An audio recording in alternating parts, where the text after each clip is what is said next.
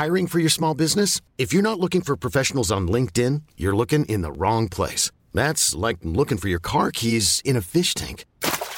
LinkedIn helps you hire professionals you can't find anywhere else, even those who aren't actively searching for a new job but might be open to the perfect role. In a given month, over 70% of LinkedIn users don't even visit other leading job sites. So start looking in the right place. With LinkedIn, you can hire professionals like a professional. Post your free job on linkedin.com slash achieve today. Hold up. What was that? Boring. No flavor. That was as bad as those leftovers you ate all week. Kiki Palmer here, and it's time to say hello to something fresh and guilt-free. Hello Fresh. Jazz up dinner with pecan-crusted chicken or garlic butter shrimp scampi. Now that's music to my mouth. Hello Fresh. Let's get this dinner party started. Discover all the delicious possibilities at hellofresh.com. Millions of people have lost weight with personalized plans from Noom, like Evan, who can't stand salads and still lost 50 pounds. Salads, generally, for most people, are the easy button, right? For me, that wasn't an option. I never really was a salad guy. That's just not who I am. But Noom worked for me. Get your personalized plan today at Noom.com. Real Noom user compensated to provide their story.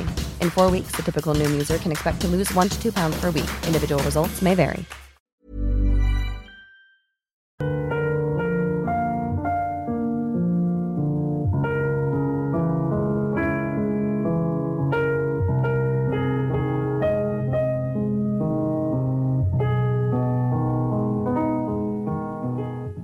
Della Bibbia.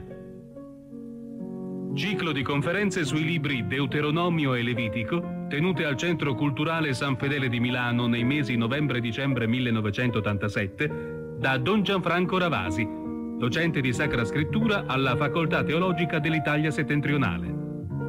Quinta conversazione. Sabato 19 dicembre.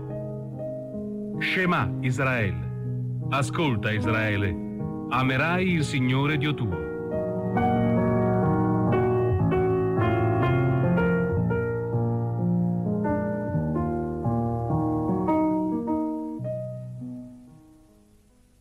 Eccoci giunti all'ultima tappa del nostro viaggio, viaggio testuale nell'interno di questo libro che come avete sentito io ho cercato di rendere il più possibile caro anche alla vostra attenzione, liberandolo dalle pastoie con cui è stato spesso interpretato, quelle pastoie legali che gli hanno dato anche quel titolo di seconda legge o Deuteronomio. Noi l'abbiamo recuperato come libro delle parole, le parole di Mosè.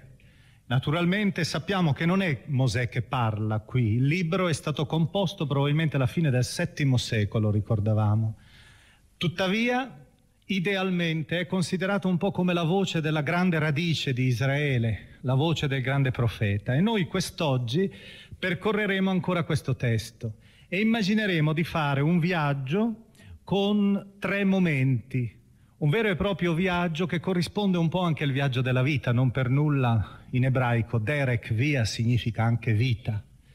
Iniziamo con la nascita, con una origine, con una genesi e la affidiamo ad un testo che è incastonato nel tessuto, nella trama del Deuteronomio. È un testo più arcaico, è un vero e proprio frammento della fede antica di Israele che si perde nell'orizzonte oscuro dei secoli. Siamo nel capitolo ventiseiesimo. Il Deuteronomio cita, cita un elemento che tutti gli ebrei già dovevano conoscere, era il loro credo. E questo credo è messo nell'interno di una cornice particolarmente suggestiva. Siamo nell'interno della primavera. Comincia a stendersi quel velo verde sottile di vita che segna il passaggio dal freddo invernale alla primavera che poi ben presto sfolgorerà e passerà subito al caldo estivo. In questa cornice un ebreo esce dalla campagna, ormai è stanziato nella terra che gli è stata promessa. Egli ha raccolto quei primi frutti, le primizie, così preziose, segno della vita che continua a ritornare, a riprendersi, a ripetersi sull'orizzonte della sua terra è segno anche di quel Dio che non lo lascia, che non lo abbandona, anche quando siamo nell'interno del gelo, anche quando apparentemente la natura è sotto il segno, la morsa della morte. Che cosa pronuncia davanti al sacerdote questo ebreo che ha il suo cesto con le primizie, i frutti della terra primi e più preziosi che egli offre a Dio? Ascoltiamo il testo. Il testo è nel capitolo ventiseiesimo del libro del Deuteronomio e sono i primi undici versetti. Quando sarai entrato nel paese che il Signore tuo Dio ti darà in eredità e lo possiederai e là ti sarai stabilito, prenderai le primizie di tutti i frutti del suolo da te raccolti nel paese che il Signore tuo Dio ti darà. Le metterai in una cesta e andrai al luogo che il Signore tuo Dio avrà scelto per stabilirvi il suo nome. E qui voi tutti, che avete già seguito le lezioni precedenti, ricorderete certamente quella indicazione del capitolo dodicesimo il Deuteronomio invita ad andare a Gerusalemme. Gerusalemme è il luogo unico del culto, è il cuore verso cui deve convergere tutto il canto orante di Israele. Ti presenterai al sacerdote in carica in quei giorni e gli dirai, io dichiaro oggi al Signore tuo Dio che sono entrato nel paese che il Signore ha giurato ai nostri padri di darci. Il sacerdote prenderà la cesta dalle tue mani e la deporrà davanti all'altare del Signore tuo Dio e allora tu pronuncerai queste parole. Ecco, in questa cornice rituale, vedete con lo scambio e l'accettazione del dono, in quel momento comincia il credo. E il credo di Israele comincia con una professione, e voi lo sapete bene questo, con una professione di fede non nel Dio trascendente, non nel Dio misteriosamente lontano, ma nel Dio che camminava accanto a chi?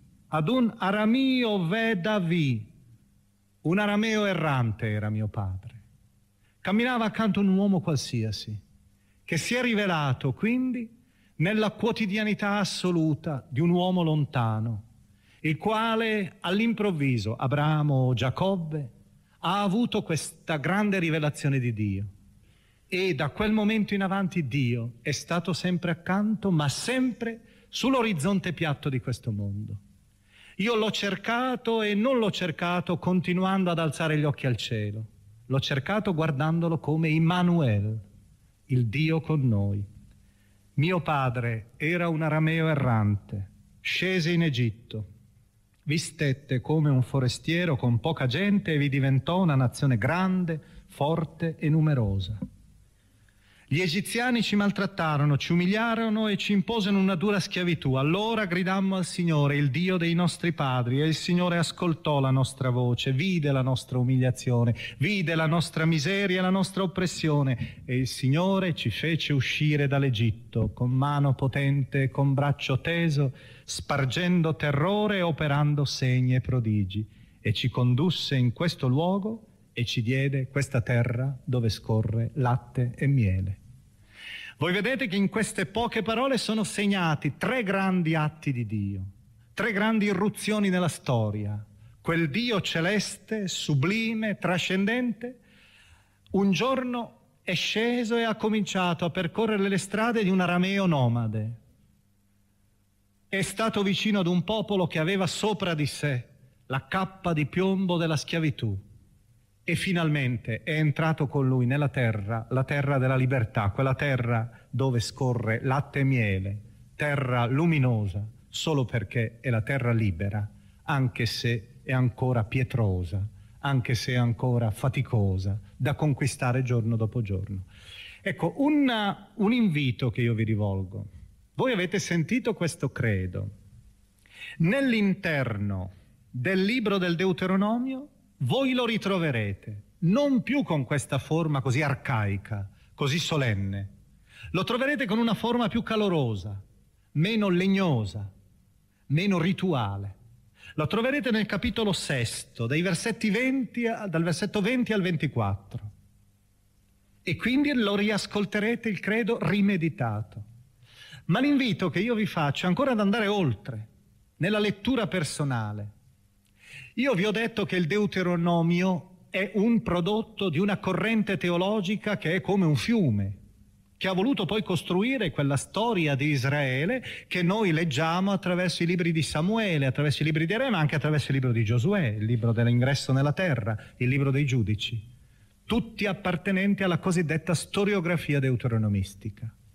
Ebbene, nel capitolo ventiquattresimo di Giosuè, opera del deuteronomista, opera di questa corrente, voi ritroverete ancora Israele che è passato al di là del Giordano. Oggi noi vedremo, arriveremo fino proprio ai bordi del Giordano.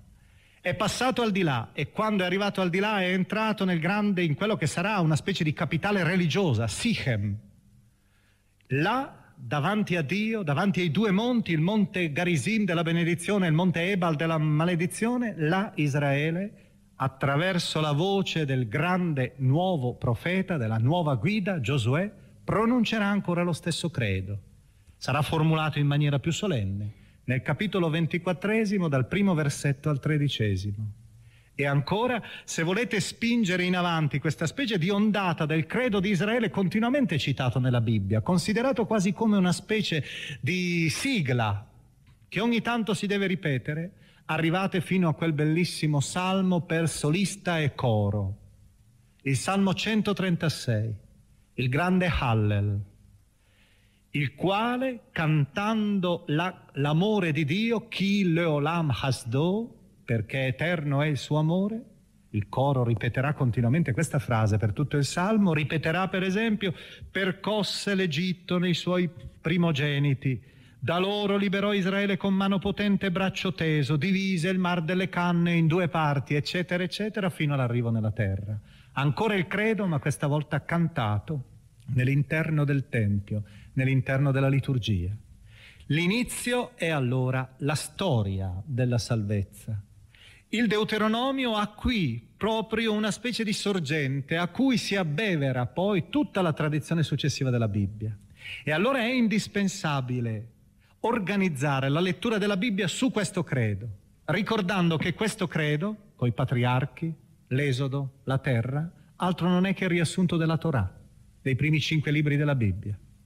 E ricordando anche che il credo di Israele non è una serie di teoremi filosofico-teologici su Dio, ma è una celebrazione continua delle sue epifanie nella storia, delle sue teofanie, delle sue manifestazioni nell'interno delle nostre vicende. Una storia non più opaca, una storia trasparente. Il fiume, la vita, la strada prosegue e prosegue nel secondo momento. Questa seconda tappa, a questa seconda tappa dedicheremo adesso un'attenzione maggiore, qualche esempio anche più minuto. Abbiamo già iniziato nell'ultimo nostro incontro a parlare del Deuteronomio come libro del quotidiano. Voi ricorderete che al centro di quella famosa struttura che ricalca i trattati vassallatici dell'Antico Oriente, al centro dal capitolo dodicesimo fino appunto al capitolo ventiseiesimo abbiamo il cosiddetto codice deuteronomico.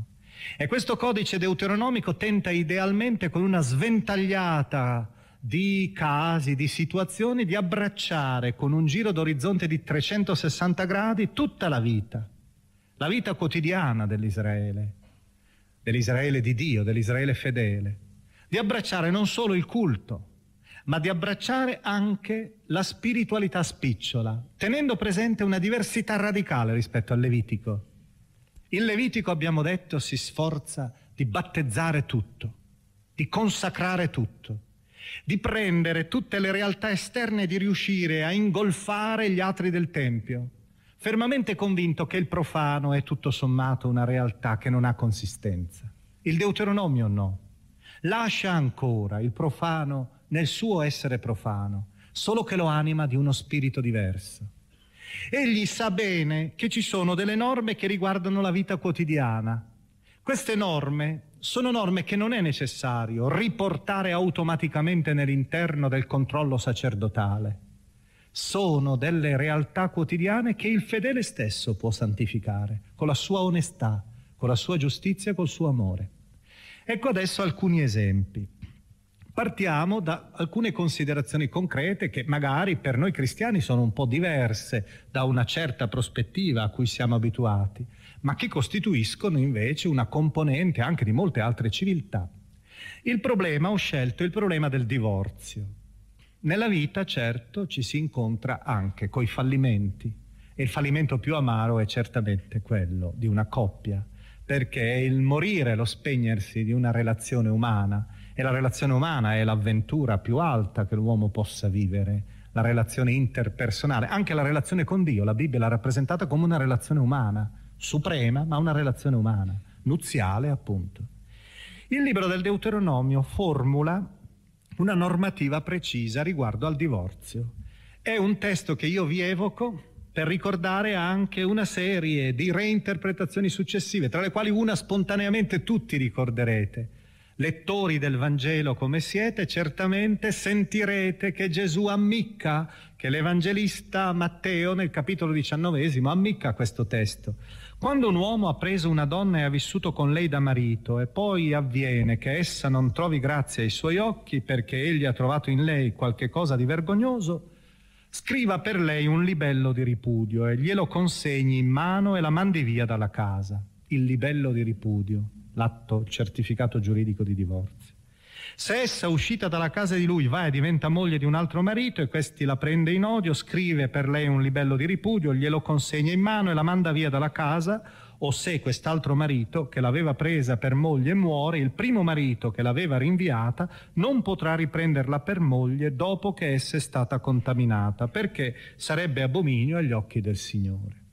Vediamo un po' di precisare questa strana normativa. Non stupitevi se la donna è considerata semplicemente il punto terminale di un intervento del maschio. E questo è normale nella cultura dell'Antico Oriente. Siamo in presenza proprio di una faticosa incarnazione della parola ed è indispensabile riconoscerlo sempre. Noi vedremo che per esempio Paolo, che pure qualche volta sembra riflettere tensioni caratteristiche della cultura greco-romana, anch'essa antifemminista, Paolo cercherà di fare il caso delle separazioni o del divorzio nel capitolo settimo della prima lettera ai Corinzi, facendo il caso per l'uomo e per la donna in parallelo, introducendo quindi una prospettiva di pari dignità, cosa che qui non esiste.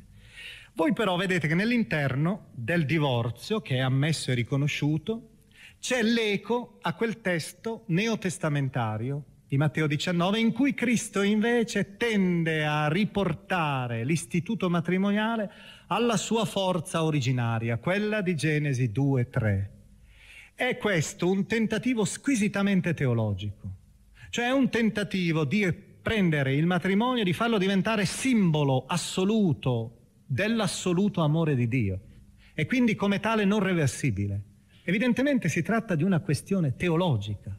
Noi vediamo che l'antico Israele, possiamo dire anche molte culture, ritengono che invece il divorzio appartenga alla natura, alla natura delle relazioni. Il matrimonio cristiano perciò dovrebbe essere molto più drammatico e non un'avventura da celebrare abbastanza agevolmente, se deve conservare ancora questo valore supremo di segno. Ma la cosa che a me interessa in maniera particolare è vedere come la Bibbia cerca anche un pochino di smentire se stessa su questa apparente rigidità. Voi avete sentito in questo testo che il secondo, il primo marito non può riprendere la moglie da cui ha divorziato. Non la può risposare. Ebbene, se noi andiamo a vedere nel capitolo secondo di Osea e nel capitolo 54 di Isaia, ci accorgiamo che Dio nei confronti di Israele vuole superare questa rigida barriera legale. Osea innamoratissimo di sua moglie, dice a me non interessa che se ne sia andata. Se io la rivedrò ritornare, io sarò pronto a riprenderla, andremo nel deserto e faremo ancora una luna di miele. Ci risposeremo da capo, ti fidanzerò ancora di nuovo nella fedeltà e nell'amore. E Isaia 54 nella stessa maniera dice, una delle battute di questo bellissimo capitolo del secondo Isaia, per un breve istante ti ho abbandonata, ma ti riprenderò con immenso amore. Il divorzio è solo un istante per me, io ti riprenderò ancora con immenso amore. Ecco, abbiamo perciò due riletture che nell'interno della Bibbia stessa vengono fatte di questo testo. La rilettura dei profeti che già cominciano a interrompere questa prassi rigida della impossibilità della ricongiunzione tra un marito e una moglie che si sono lasciati. Abbiamo la rilettura cristiana teologica, ripeto, che vuole riproporre al matrimonio una tensione estrema, una tensione suprema. E abbiamo certo poi anche la quotidianità misera del Deuteronomio, che qualche volta diventerà anche quotidianità peggiore forse. Noi sappiamo che nella letteratura rabbinica Rabbi Shammai aveva interpretato questa frase, se trovi in lei qualcosa di vergognoso, l'aveva interpretato nel senso di una colpa morale. Se tu trovi una colpa morale nella donna, puoi divorziare. Ma sappiamo anche che Rabbi Hillel, un po' troppo progressista certamente, affermava tranquillamente che tra i casi nei quali tu puoi divorziare da tua moglie ci sono anche questi due motivi che un pochino ci vergognano. La minestra scotta e la faccia noiosa da vedersi tutti i giorni. Ancora, nell'interno della famiglia, la quotidianità. Ho scelto un elemento curioso che forse qualcuno di voi conosce ma che è poco noto, ma che ha una certa diffusione anche nell'antico Oriente, la questione del levirato. Quando i fratelli, si dice in 25, 5 e 6, quando i fratelli abiteranno insieme e uno di loro morirà senza lasciare figli, la moglie del defunto non si mariterà fuori con un forestiero, il suo cognato verrà da lei e se la prenderà in moglie, compiendo così verso di lei il dovere del cognato. Il primogenito che essa metterà al mondo andrà sotto il nome del fratello morto, perché il nome di questo non si estingua in Israele. È stato chiamato questo il principio del levirato. Levirato è una parola che deriva dal latino in realtà. Levir significa cognato. In, uh, in ebraico si usa un altro termine, yabam, la legge avete visto che significato ha. È necessario che nell'interno della stessa famiglia rimanga tutta la realtà. Una donna non può restare senza il figlio, perché per l'antico Oriente era anche il segno dell'immortalità. Soprattutto non può restare senza il figlio il marito morto, perché non avrebbe chi nei secoli, la famosa immortalità mnemonica di cui abbiamo parlato quando abbiamo commentato il libro della Sapienza, non c'è nei secoli chi ricordi il suo nome, chi lo trasmetta. Ed ecco questo aspetto che l'Oriente sente in maniera tragica. Se tu muori e non hai un figlio, sei come un tronco secco, che non ha germogliato, per cui sei cancellato dalle anagrafi della storia. Ed allora ecco, il cognato, il fratello, il cognato della donna, il fratello del marito, deve assicurare, prendendo in moglie in seconde nozze, anche se egli è già sposato, deve prendere questa donna in modo da assicurare la discendenza al fratello. Avete sentito la finale? Il primogenito che essa metterà al mondo andrà sotto il nome del fratello morto. È una prassi per conservare, come vedete, questa continuità tribale, per mantenere viva questa scia di sangue questa scia che è anche religiosa, che è anche spirituale per loro, è la scia del futuro. E penso che in questo momento io vorrei quasi idealmente evocare, ma penso che qualcuno di voi già ce l'ha sepolto nella memoria, forse, o qualcuno anche affiora alle labbra questo ricordo, quell'episodio, quel caso che viene annunciato a Gesù, proposto a Gesù dai Sadducei che non credevano nella risurrezione della carne, dei famosi sette fratelli della donna e i sette fratelli. Di chi sarà questa donna che ha praticato il levirato nell'interno del regno del giudizio finale? Un caso specifico che trovate in Matteo 22, affrontato anche da Gesù, che è il riferimento quindi al Deuteronomio. O anche, se volete, è una pagina che vi invito a leggere, piena di colore, folcloristica, anche un po' scandalosa per i ben pensanti, il capitolo 38 della Genesi questo grande patriarca nobile, glorioso come Giuda, che non ha vergogna di andare da una prostituta, ma questa prostituta gli rivela una sorpresa. Una sorpresa che diventa un indice puntato contro di lui, contro il non aver rispettato nell'interno del suo clan e lui stesso il principio del levirato. Leggete il capitolo 38 della Genesi.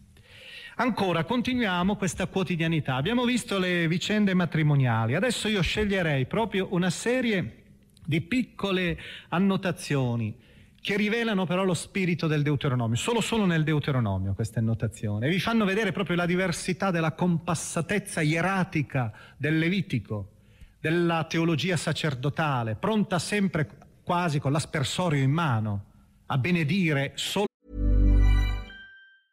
I'm Sandra, and I'm just the professional your small business was looking for. But you didn't hire me because you didn't use LinkedIn jobs. LinkedIn has professionals you can't find anywhere else, including those who aren't actively looking for a new job but might be open to the perfect role, like me. In a given month, over 70% of LinkedIn users don't visit other leading job sites. So if you're not looking on LinkedIn, you'll miss out on great candidates like Sandra. Start hiring professionals like a professional. Post your free job on linkedin.com/achieve today. Ever catch yourself eating the same flavorless dinner three days in a row? Dreaming of something better? Well, HelloFresh is your guilt-free dream come true, baby. It's me, Kiki Palmer. Let's wake up those taste buds with hot, juicy pecan-crusted chicken or garlic butter shrimp scampi. Mm. Hello Fresh. Stop dreaming of all the delicious possibilities and dig in at HelloFresh.com. Let's get this dinner party started.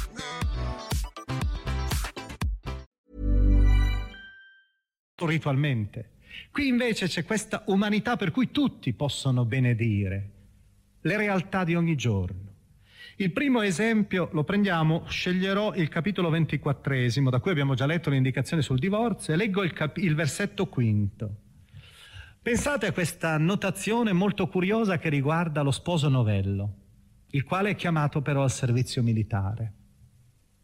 Quando un uomo si sarà sposato da poco, non andrà in guerra, non gli sarà imposto alcun incarico, sarà, sarà libero per un anno di badare alla sua casa e farà lieta la moglie che ha sposato. Almeno per un anno deve restare con sua moglie ed essere felice e poi farà il servizio militare. Seconda indicazione è lo spirito molto sociale del Deuteronomio. Ancora, seconda indicazione, curiosa, proprio qui siamo in un cortile, una povera famiglia che ormai è arrivata coi debiti ad essere strangolata. Ha ormai impegnato tutto. E che cosa? Arriva il, l'ufficiale, probabilmente, o il, il creditore, arriva e guarda, beh, c'è ancora una cosa. Possiamo prendere una parte della mola, la mola, macina, per preparare la farina. Ecco il Deuteronomio. Nessuno prenderà impegno né le due pietre della macina domestica né la pietra superiore della macina, perché sarebbe come prendere impegno la vita. E eh, tu l'ammazzeresti questa famiglia, non può più farsi la farina neppure, deve morire di fame. Spirito del Deuteronomio, anche in un altro caso, versetti 14 e 15. Un testo che è stato anche ripreso da Giacomo, un testo potente che dobbiamo ripetere sempre, contro tutte le ingiustizie, soprattutto le ingiustizie salariali. Versetti 14-15. Eh, non defrauderai il salariato povero e bisognoso, sia egli uno dei tuoi fratelli o uno dei forestieri. Ricordate che i forestieri non avevano nessuna tutela giuridica negli altri stati, che stanno nel tuo paese, nelle tue città e guardate questa indicazione concreta, proprio quasi sindacale. Gli darà il suo salario il giorno stesso, prima che tramonti il sole, perché egli è povero e lo desidera. Guardate che questo in ebraico è bellissimo, perché in ebraico il termine povero, oltre al classico anau, anawim, eh, c'è l'espressione ebion. Ebion letteralmente significa colui che desidera che ha fame, che ha proprio l'acquolina in bocca. E lui ha fame, questa persona, non aspettare. Così egli non griderà contro di te al Signore e tu non sarai in peccato. E ancora nei versetti 17 e 18 un'altra indicazione che tocca così da vicino anche certe nostre situazioni. Una situazione poi soprattutto dell'Italia, in questi tempi, anche in maniera particolare dell'Italia, che ha una grande tradizione a questo proposito, una tradizione di bontà anche l'Italia, che purtroppo certe volte viene smentita. Non parliamo attualmente del, di quanto avviene in Francia, che è molto più vergognoso, certamente, di quanto avvenga da noi. Siamo nei versetti 17 e 18. Non lederai il diritto dello straniero e dell'orfano e non prenderai impegno la veste della vedova. Perché? perché ti ricorderai che sei stato schiavo anche tu in Egitto e che di là il Signore tuo Dio ti ha liberato. Perciò io ti comando di fare questa cosa, questa attenzione estrema allo straniero e al povero, a chi non ha tutela. E la Bibbia di solito dice, costoro che non hanno mai gli avvocati difensori hanno un avvocato difensore, Goel in ebraico, Dio stesso. E ancora un'ultima indicazione che vi evoca certamente una pagina bellissima, uno dei libretti più belli dal punto di vista della prosa ebraica, una prosa raffinatissima, deliziosa. È un libro che si legge proprio come un incanto ed è un incanto bellissimo anche in traduzione per le sue scenette, quattro capitoli meravigliosi, chissà mai quando riusciremo a leggerlo anche noi. Il libro di Ruth. Lo sentirete ora in, versetti, in questi versetti. Quando facendo la mietitura del tuo campo, siamo ai versetti 19 seguenti del capitolo 24 sempre, quando facendo la mietitura nel tuo campo vi avrai dimenticato qualche mannello, non tornare indietro a prenderlo. Sarà per il forestiero, per l'orfano, per la vedova, perché il Signore tuo Dio ti benedica in ogni lavoro delle tue mani. Quando bacchierai i tuoi ulivi, non tornerai indietro a ripassare i rami Saranno per il forestiero, per l'orfano e per la vedova. Quando vendemmierai la tua vigna, non tornerai indietro a racimolare, sarà per il forestiero, per l'orfano e per la vedova, e ti ricorderai che sei stato schiavo anche tu nel paese d'Egitto. Perciò ti comando di fare questa cosa. E questo spirito profondamente umanitario, che ha la sua rappresentazione poi soprattutto nel libro di Ruth. Ed eccoci ora alla terza fase, la fase sulla quale ci fermeremo un po' di più, la meta. Il Deuteronomio parte da questa sorgente. Avete sentito quante volte si ripete il credo? Ogni prescrizione ha sempre alla base come radice il credo.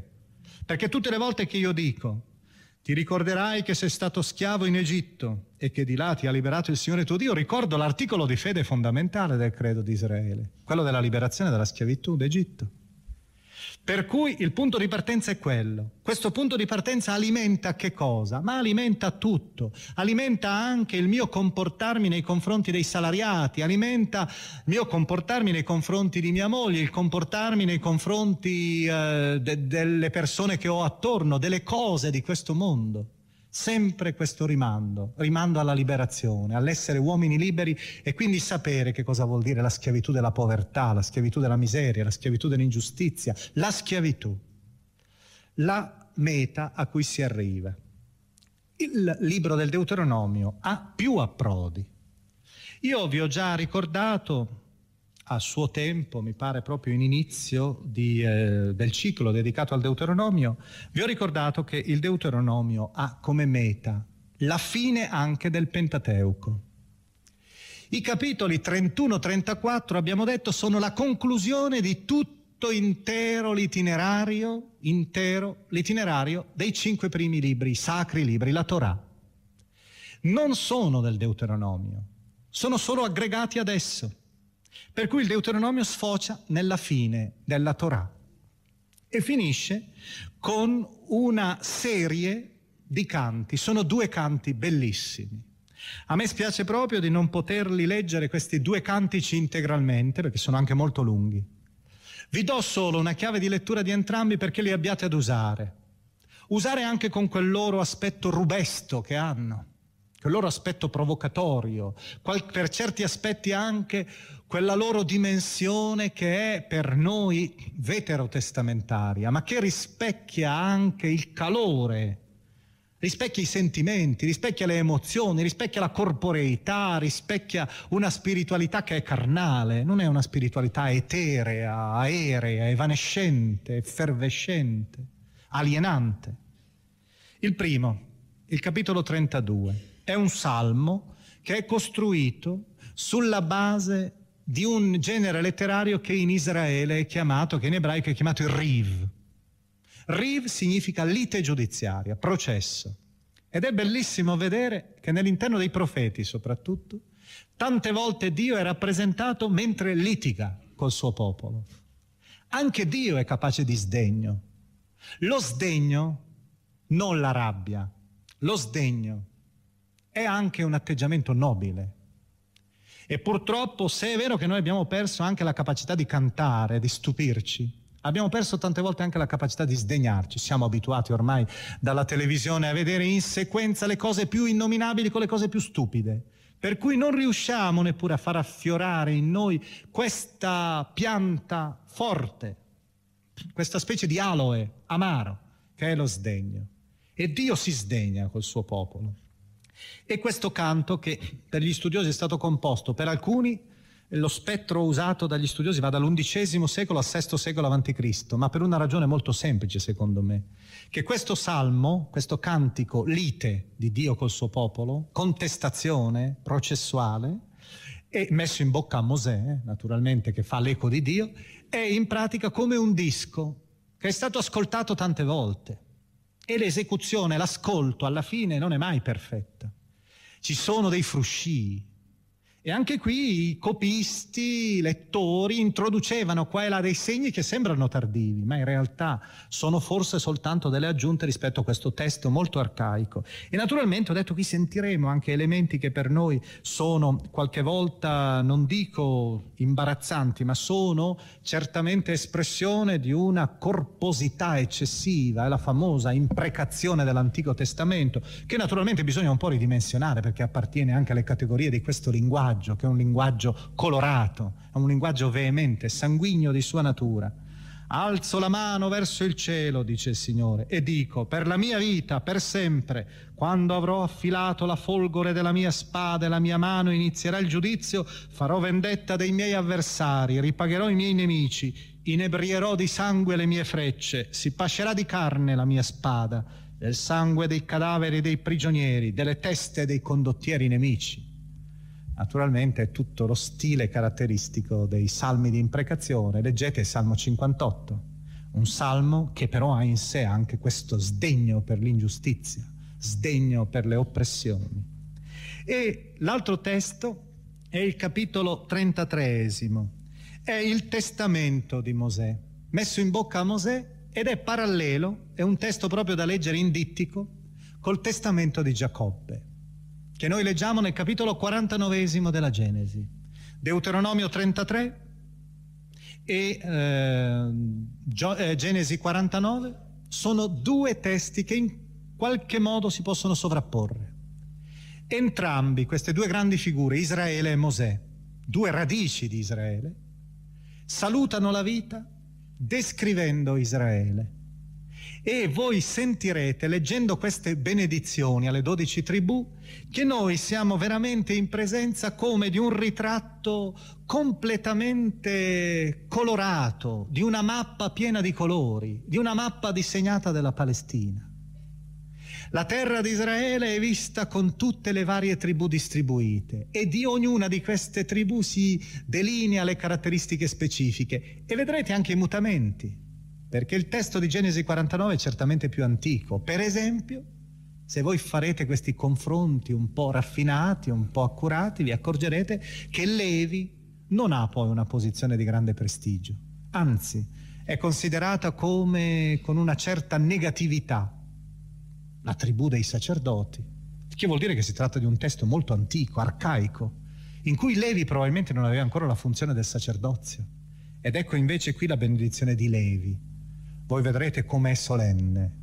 Levi ormai ha le funzioni capitali per gestire la spiritualità intera di Israele. Il culto, la catechesi, gli urim e i tumim, cioè la, la funzione oracolare, dare oracoli, dare risposte alle attese di Israele, è ormai una tribù avvolta nell'aureola d'oro del culto. Vedrete per esempio nell'interno di queste benedizioni, quelle di Mosè, che una tribù riceve una benedizione particolarmente ampia, la tribù di Giuseppe. E Giuseppe ha due figli, Efraim e Manasse. Siamo in un periodo in cui perciò il regno del nord, che aveva come tribù principale Efraim, stava vivendo un momento di splendore. Non era certo, non doveva essere il 722-21 a.C., quando Samaria fu rasa al suolo da Sargon II, imperatore assiro erano secoli prima, quando il regno del nord, regno scismatico dal regno di Giuda, Gerusalemme, viveva un momento di fulgore e questa benedizione evoca anche questo dato. Io vorrei che quindi leggeste questi due testi, ma li leggeste tenendo presente soprattutto uno stupendo, una stupenda lettura, uno stupendo commento che è stato fatto a queste due pagine. È stato fatto in maniera visiva da Chagall.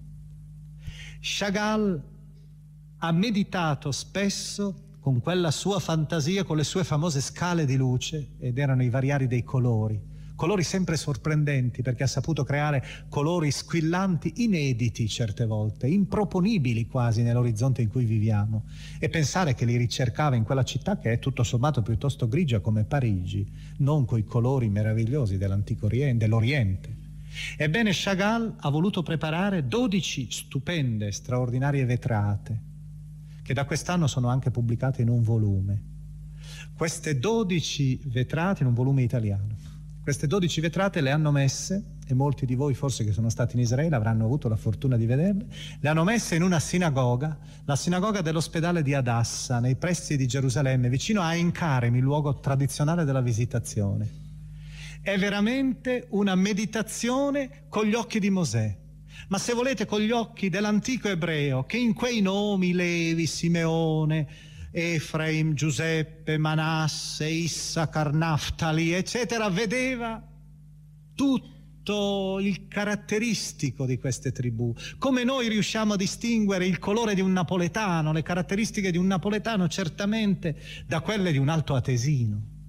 Per loro era la stessa realtà e assieme alle figure, con la diversità dei loro dialetti, con la diversità delle loro caratteristiche, si intravedeva il terreno i loro territori. Se una tribù era verso il mare, naturalmente si pensava e si sognava al mare che lambiva la sua costa. Se era una tribù agricola, si immaginavano i suoi campi e così via. Un testo quindi da leggere. L'approdo del Pentateuco arriva con questo ritratto di Dio che litiga col suo popolo e di Israele che si presenta davanti a Dio. Ma c'è soprattutto un altro approdo del Deuteronomio. Il Deuteronomio approda certamente ad una meta che è continuamente ricordata se avrete letto tutto il libro. Questa meta si chiama il Giordano. Quante volte avrete visto nel quando sarete oltre il Giordano? È quella grande linea di demarcazione. E allora anche noi adesso pensiamo a questa linea di demarcazione, a questa geografia spirituale. E vorrei che per un momento pensassimo al Giordano come lo vede il personaggio principale, Mosè. Tra poco leggeremo un passo del Deuteronomio, il saluto di Mosè a questo mondo. Ora noi guardiamo il Giordano e ricordate che il Giordano per la Bibbia non è un fiume, è un fiume celeste, spirituale, non segnato nell'idrografia di questo mondo, anche se attraversa tutta la Palestina, in realtà attraversa tutti i due testamenti, anche per il cristianesimo. E allora diventa un simbolo più grande. Attraversare il Giordano vuol dire andare nella terra promessa e Mosè non può. È solo un sogno per lui.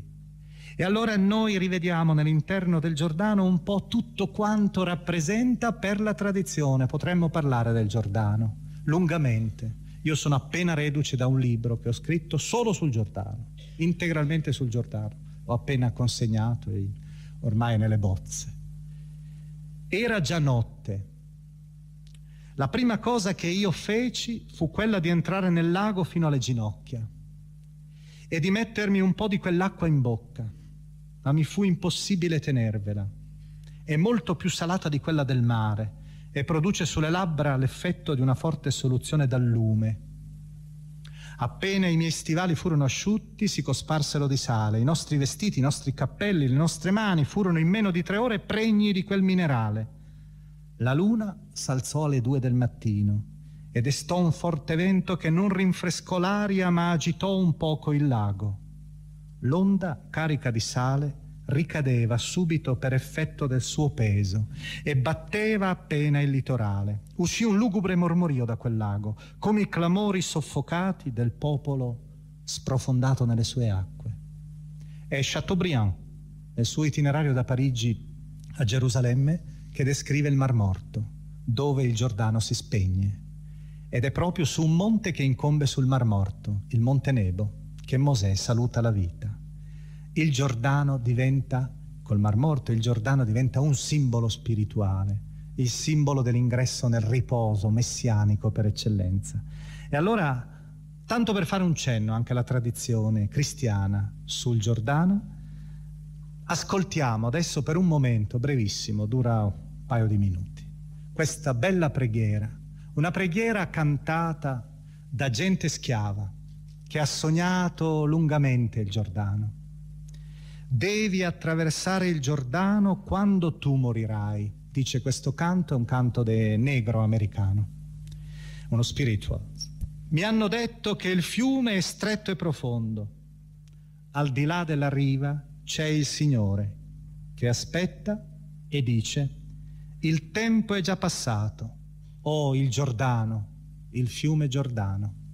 Il testo è You Got Across the River, ed è eseguito dai, um, dal, can, dai cantori di Assisi diretti dal maestro Fra Evangelista Nicolini che ha regalato a me questa registrazione.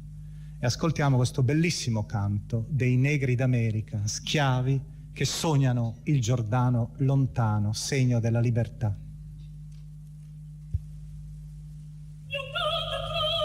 Yeah.